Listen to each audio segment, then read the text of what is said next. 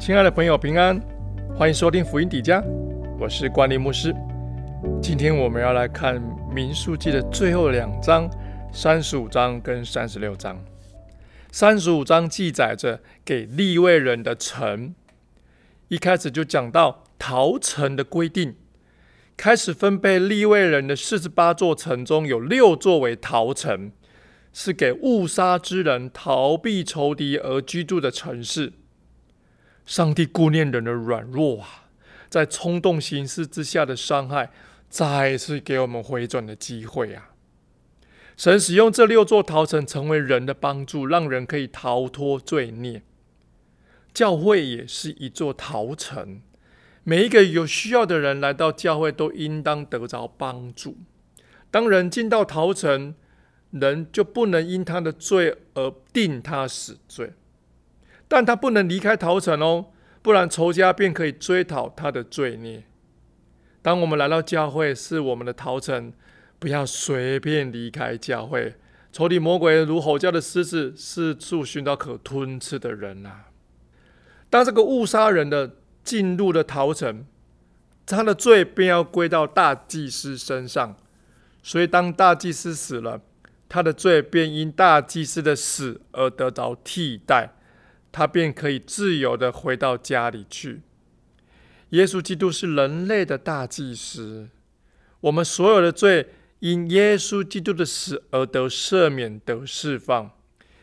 我们因耶稣基督的复活可以得着永生。耶稣不仅是大祭司，代替我们死，耶稣更是我们的逃城，为我们物预备出入。感谢上帝。救赎的真理在逃城设立的时候就已经定下了。耶稣基督是人类的救赎，他全然担当人类的罪。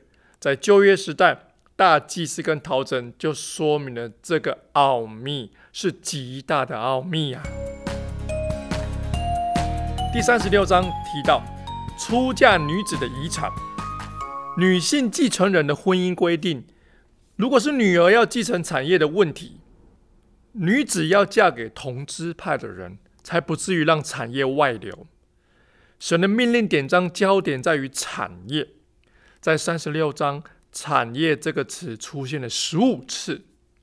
神在乎地业产业是否能够保存，产业非常的重要啊！上帝看重每个支派的产业，不可让产业流失啊！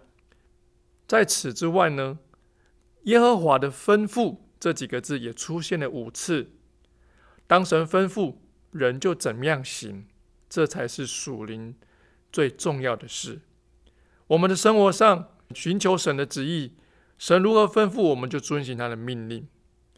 这是民数记的最后一章，但在这里神没有论及恩高能力，反而是关于承受产业的人的婚姻问题，是在地上很实际的事情。是关乎以色列人进入迦南地后要如何去行、如何生活的事情。三十六章，你看到第十三节有说到，这是耶和华在以色列人得地之先，借着摩西所吩咐以色列人的命令典章。这就是要人进入应许之地之后要去遵守的。上帝把属灵的最高潮、最尾声、最重要的民书记最尾巴的这段话，是着重在日常生活中，这就是信仰生活化。与其说是上帝的命令，不如说是上帝给我们的生活原则，好叫我们学习敬畏他而蒙福啊！各位朋友们，《民数记》我们就这样读完了。接下来明天我们就要进入到《生命记》中间，我们明天见喽，拜拜。